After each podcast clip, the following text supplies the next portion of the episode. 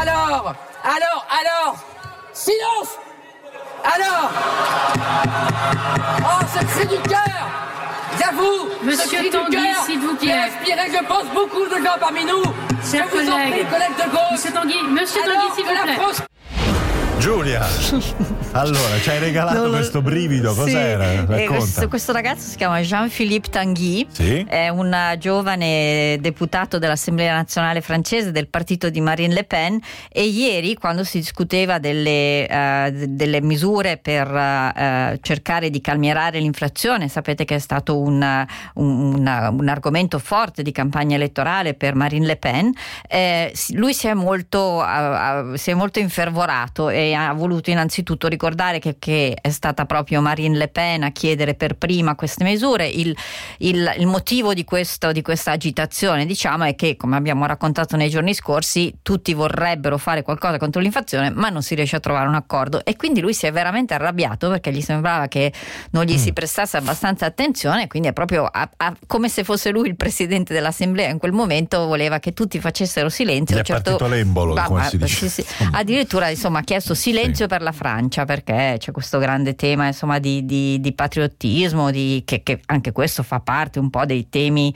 eh, di Marine Le Pen e del, del suo partito Rassemblement National. Tra l'altro il video eh, lo potete trovare appunto cercate Tanguy e lo trovate eh, è divertente anche perché mentre lui parlava c'era Marine Le Pen praticamente di fronte che non, non tratteneva un sorriso quasi fosse insomma una mamma che dice vabbè sta un po' esagerando però è un bravo ragazzo quindi e, però il tema è serissimo nel senso che queste misure sono veramente importanti in Francia per in qualche modo dare Sì. sbloccare i lavori di questa nuova assemblea nazionale che deve lavorare col governo Macron forse però perché, con il presidente Macron forse però e col governo che Macron ha voluto guidato da Elizabeth Borne forse però proprio perché eh, po- certezze ce ne sono ancora poche oggi i giornali francesi si concentrano ehm, forse più che anzi senza forse più di ieri eh, sulla- su quello che sta succedendo in Italia sono ben tre Le Figaro, Le Monde e Che dicono? e- che e- parole scelgono? ma sai, le foto dicono già moltissime cose. Ci sono queste Draghi, foto, sì, Draghi, Liberation, questo primo piano di Draghi Sì. molto corrucciato.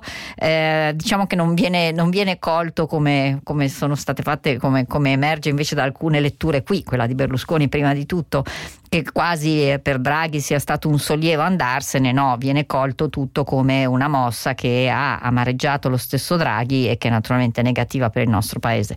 Vedremo perché poi, ripeto, nessuno in questo momento ha il coraggio di eh, criticare troppo gli altri perché eh, forse conviene sempre guardarsi un po' anche internamente. Vale anche per la Spagna, dove naturalmente i giornali danno molto spazio a quello che alle decisioni della BCE perché eh, è lo Il stesso rialzo dei tassi, certo. Esatto, lo stesso in Portogallo perché siamo di fatto i tre paesi insieme alla Grecia dove comunque i parametri sia del debito sia eh, di, in generale tutte le misure di austerità che ci vengono chieste ma che eh, non sempre, non, non sempre insomma non sempre ascoltiamo gli, gli appelli delle istituzioni europee, insomma questo rialzo dei tassi eh, sicuramente fa più effetto eh, su paesi come il nostro, da qui naturalmente anche tutta la questione che tutti cercano di spiegare anche se è molto tecnica, sul sole lo fa Isabella Bufacchi, lo consiglio a tutti per chi cercasse di capire, questo famoso scudo anti-spread che serve proprio a in qualche modo eh, eh, livellare un po' le differenze che hanno queste mosse della Banca Centrale Europea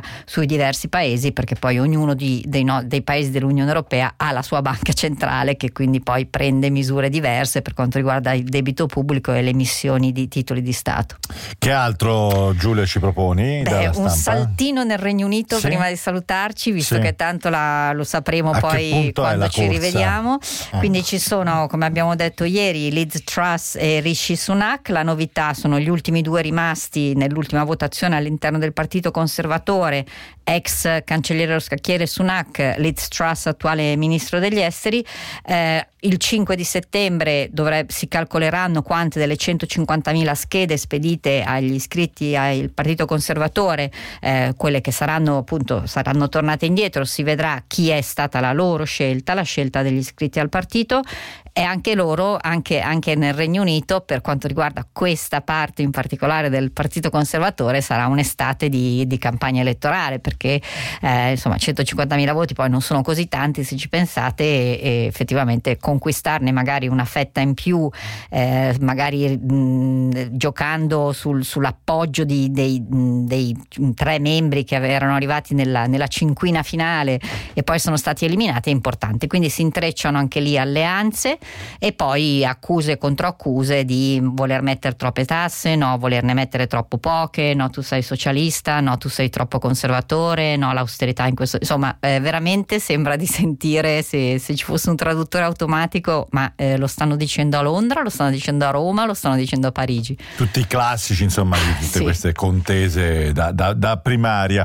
Eh, Giulia, sì. un minutino per un, chiudere. Un'ultima ancora. cosa che anche sì. qui ci ritroveremo poi a settembre, perché adesso c'è, lì davvero c'è una pausa. Ecco. Ieri ultima, ultima, audizione della commissione sulle, sul 6 gennaio, conclusioni di Liz Cini, se vuoi sentiamo però anche una conclusione fatta dall'esperto legale della CNN che cerca di far capire che cosa è emerso dall'ultima audizione, quella di ieri.